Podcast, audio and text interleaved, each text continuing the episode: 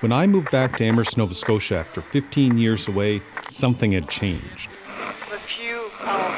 Main Street is struggling. Like many other towns, our local businesses and business people had been overwhelmed by large corporations and monopolies. This hurt the spirit of our communities. We lost our autonomy, our self reliance, and our hope. So join me as I learn more about where we are now, how we got here, and what we can do to take back our communities. I'm Andrew Cameron, and Monopolies killed my hometown.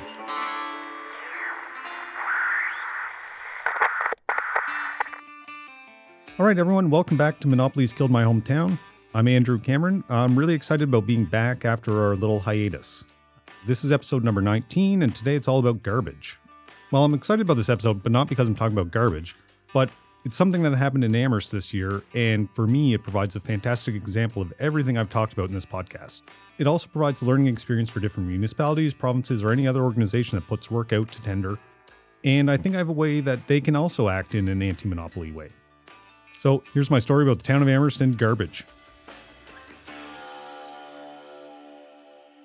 So in February this year, I read in our weekly flyer wrap, you know, what kind of stands for our newspaper now, that the municipal waste collection in Amherst is going to change. Currently, we have garbage and compost picked up one week, and then recyclables are picked up the following week. You know, in the summer they do compost every week, and every day Miller Waste has the contract. They pick up garbage in a different part of town. So my part of town is on Fridays.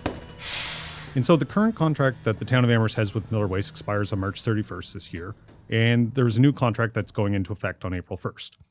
So in the second year of this contract, the schedule is going to change from the current one, where Miller Waste picks up garbage one week, recycling compost the other, to they're going to pick up everything everywhere in town every second Tuesday. And so the press release said that maintaining the current schedule would have cost an extra $75,000 over the five years. Like, I don't know if that's annually or if that's over the life of the contract. Either way, I know that our waste collection cost is increasing from $170 a year to $275. For me, that's not a whole lot of money, but waste removal is such a key service that the municipalities offer. I'm just frustrated it's going up by well over 50% for the year. But for me, when I read this one, this change just annoyed me. I expressed my opinion to the town staff, and they raised the point that really the service level isn't changed, and that some people they've talked to have actually liked the fact that they'll only have to put out waste every two weeks. And so I said, you know, maybe I'm just getting to the age where any change is bothering me. I'm really sure once I get used to the switch, I'll be fine. But we'll see. Okay, so before we get further into the discussion of what happened here, now municipalities can help in the anti monopoly fight, I want to spend some time talking about the history of waste collection and removal in Amherst because there is some nuance and history I have to put this conversation in context. So, when I was growing up in town, everybody hired someone to take care of their garbage. We didn't recycle, we didn't compost, everything just went into a black garbage and was taken away. So, this was also the same time where you could just go to the dump. I remember when I was a kid, there were days I'd go with my grandfather and we'd just go out to the dump just to see what we could find you know, we'd poke around in garbage and we'd come home with like electronics or things that just somebody thrown away that still looked good. You know, probably good we can't do that. Like it's probably not safe to do that anymore, but really that was a thing that used to be able to do. And so I don't want to go back to that either. The thing is, when looking back, most of the people that were doing garbage removal at this time and historically in Amherst were African Nova Scotians. Historically in Amherst, and like most small towns and communities, Black people and African Nova Scotians were held out of certain jobs and careers. So they started their own businesses doing garbage removal, uh, masonry, you know, sidewalk repairs, different things like that.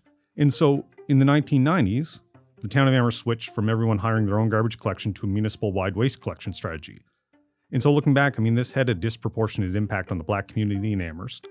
I don't remember all the nuances of the debate, but my take is that at that point, the town probably did need to move to town-wide garbage collection, I just wonder if there was a way to structure it or do something so that it had less of an impact on the African Nova Scotia community in Amherst. Then in the early 2000s, the townwide collection tender was awarded to Miller Waste. They've had the contract since then. The other thing I've got to note on this is Miller Waste also handles all the garbage removal for our construction projects and for our apartments. And so, one other key point in this context is that Miller Group which owns Miller Waste, also purchased Cumberland Paving Limited around 2010. And so Cumberland Paving was one of the two locally owned paving companies. You know, they had the asphalt portion, they also had trucks, and they had a quarry. With that in context, there's another player that's going to come into the discussion, which is the municipal group of companies, or better known as Dexter Construction. And so they're the largest highway builder in Nova Scotia, and they're a conglomerate that owns really so many random businesses. They own the RE Group, which is a large garbage collection waste removal company, and a few years ago they purchased Costin's Paving in Amherst, which is the second of the locally owned paving companies. And so key to remember that our two paving companies in Amherst that were previously locally owned are now part of larger conglomerates. And now let's get back to the garbage collection in town. In talking to the town staff, they said, you know, when Miller Waste was awarded the first waste collection contract in the early 2000s, the cost to the individual homeowner decreased. And so for me, this makes sense. There would have been some efficiencies gained that could have been passed on to the homeowners. But I'd really be interested to know how many businesses bid on the tenders at that point.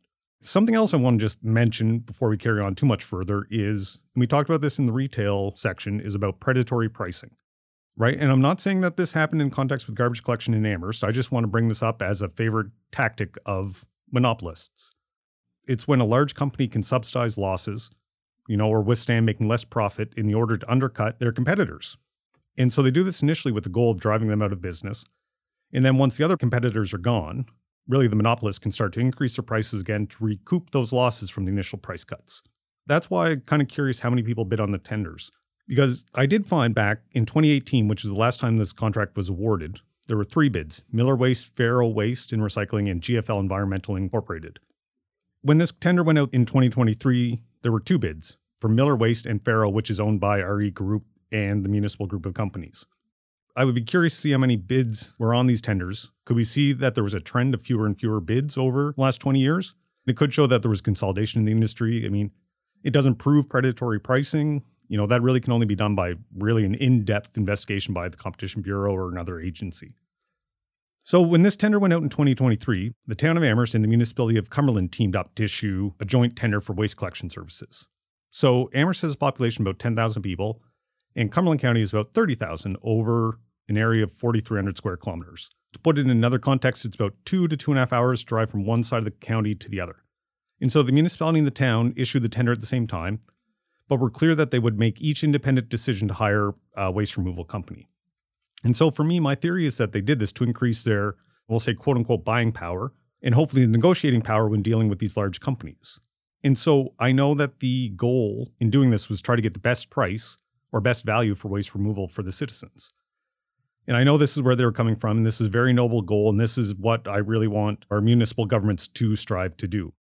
Like I said, the two bids came from Miller Waste and Fero, which is owned by municipal group of companies. These are also the same two companies that own the two local paving companies.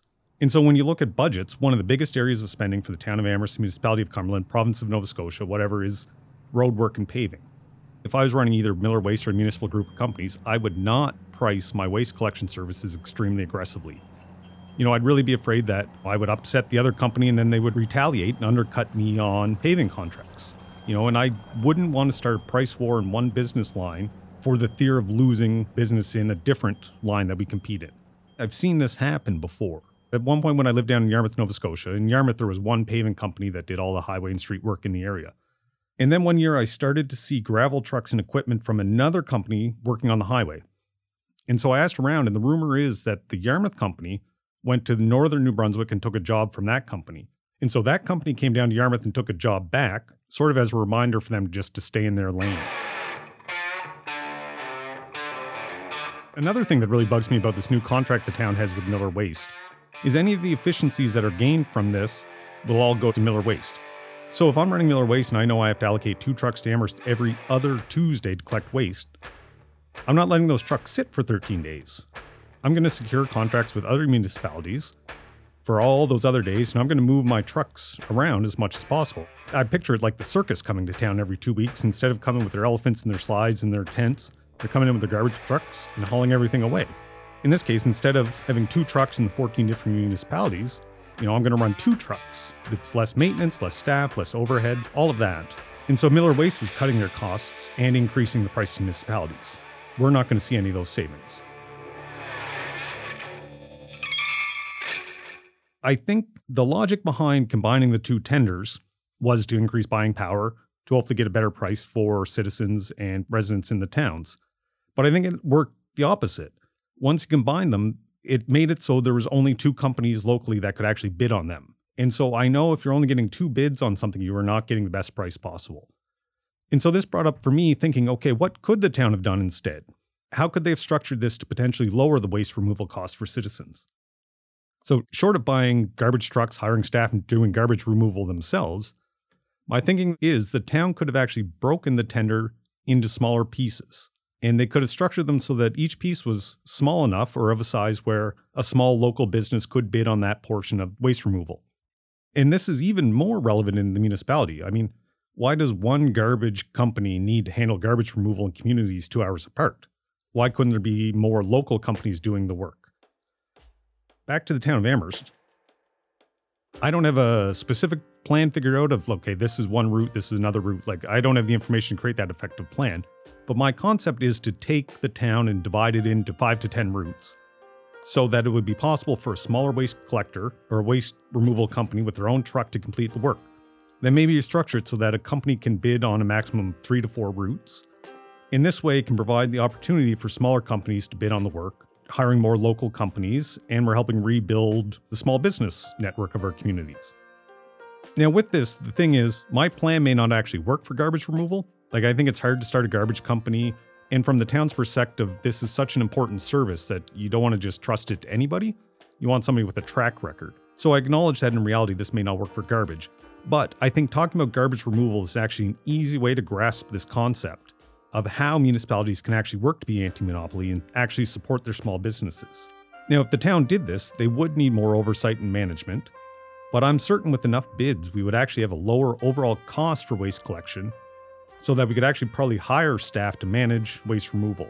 Plus, if they're locally owned companies, the jobs, work, and money would stay locally. And I see it as an opportunity for somebody to take control of their economic situation, work hard, and create a business, create jobs, keep more money locally.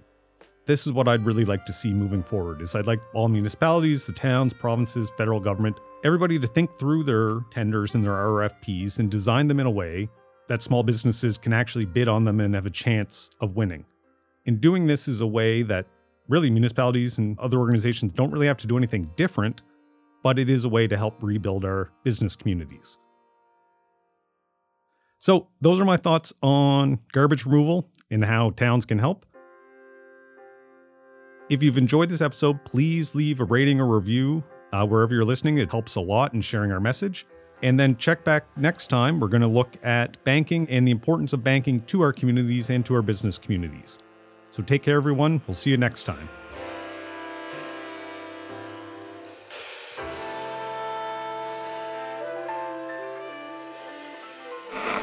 What are you doing in small town after the movie show's through? A few powerful companies. Main Street is struggling. Monopolies killed my hometown.